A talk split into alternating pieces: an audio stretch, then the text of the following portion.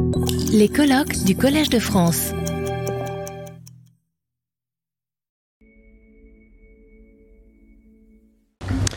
Hello, everyone, and welcome back. Uh, my name is Cillian Nolan. I'm the Director of Policy for JPAL Europe. And I'm here in place of Anna Schrimpf, our Executive Director, who unfortunately could not join us this week and is very disappointed that she couldn't be here.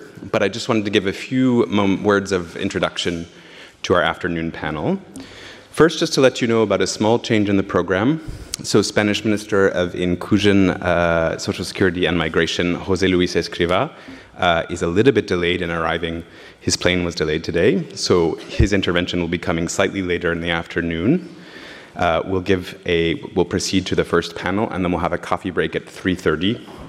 When we come back from that coffee break, the minister will offer his address. So this morning you heard about different facets of our research and other activities in France in particular, but of course at JPAL Europe, we are engaged in research, training, policy advice across the continent from the UK to Uzbekistan, where we're trying to launch new research, and from Spain to Norway. You will hear in depth about the research by the net, sorry, in depth about some of that research by the network in Spain, Turkey, and Italy in just a few moments. But to complement these presentations, I wanted to give you a brief idea of the diversity of this research across Europe. Here you see about 100 dots that represent different randomized evaluations that are either underway or have been completed, but just quickly to pick a few and to tell you what they represent. One recent example of the kind of research we would like to do more of is a multi site randomized evaluation in Greece, Spain, and France. So, looking at the same, different, the same program in different parts of Europe, in which affiliated researchers Marc Gurgand, Eric Maurin, and co authors evaluated the impact of a European civic education program on values and on learning outcomes. They found that the program increased students' altruism and their perception of their ability to engage in democratic processes, among other things, and also found that students who participated in the program developed more diverse friend networks. In Belgium, to take a different case, affiliate Clément Imbert and co authors found that sending simplified letters to taxpayers that made the consequences of non compliance explicit through fines, tax increases, or follow up enforcement led to higher rates of tax compliance, while morale messages promoting social norms had no impact at all and sometimes actually decreased compliance.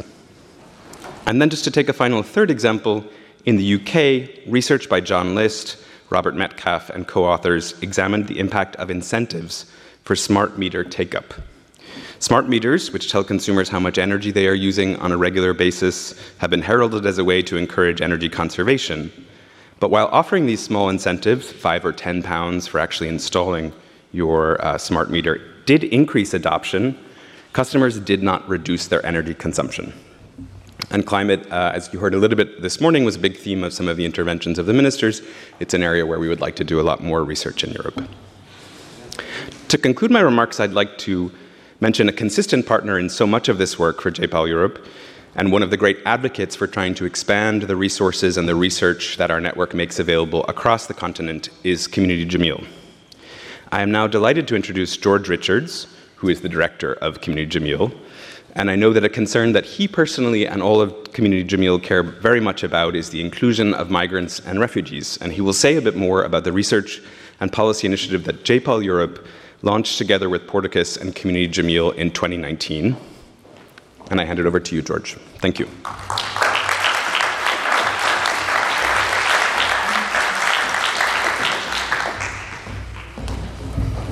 Thank you, Cillian. Professor Duflo, distinguished guests, ladies and gentlemen, thank you very much for having me to speak in this august hall. Uh, first, I'd like to apologize for missing uh, some of the morning session. Um, as I'm sure everybody's aware, there's the uh, also parallel summit for a global, new global financing pact. And so I'm trussed up like turkey with lanyards, having been at the Palais Brongniart and the OECD, but now finally find myself here in the Collège de France in what feels like an oasis of calm from the fierce discussions elsewhere. Whereas at the summit, there are millions of ideas and ways of doing things, and here there's a singular clarity of vision and of purpose. There is a clarity of thought, um, dare I say, even a simplicity about understanding and scaling up what works in so many different fields, including in the field of social inclusion. As Cillian mentioned, Community Jameel is a long standing supporter and partner of the work of JPAL. We like to say the J in JPAL. And um, from, from early catalytic support for, um, for the team to uh, seeding funding for new offices and new initiatives around the world. But in around 2015 2016, at a time when in Europe there was a tumultuous debate about the inclusion of migrants and refugees, as in some places there continues to be, we turned to JPAL, as we have done so often before and continue to do, to ask what could, what should Community Jameel be doing to help address this challenge.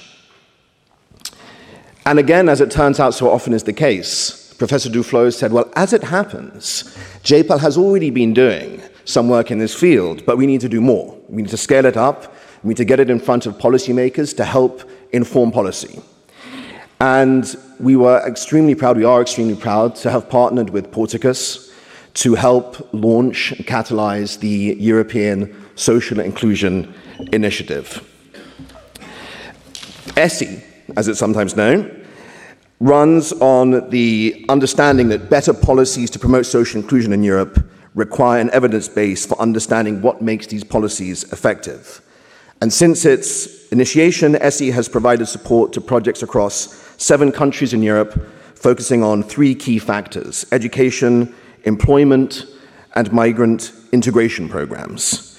These projects have ranged from teacher led interventions that promote the inclusion of Syrian refugees in Turkish classrooms to evaluating data driven matching algorithm in the Netherlands that helps placement officers identify the best uh, neighborhoods and communities uh, for migrants to arrive in and to be in, um, um, integrated and included.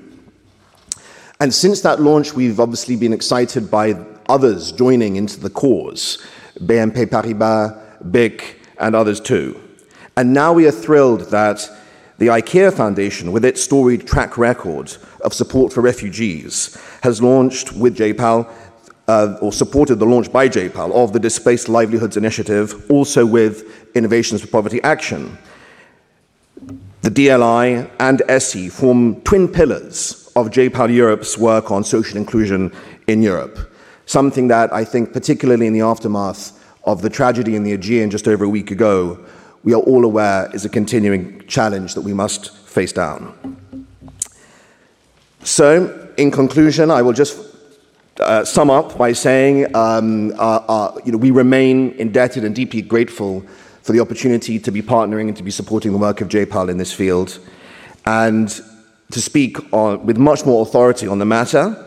Uh, you will shortly be hearing from three professors linked to the ESII program Shule Allen from the European University Institute, Luc Bergel from Paris School of Economics, and Eliana LaFerrara from the Kennedy School at Harvard. Thank you.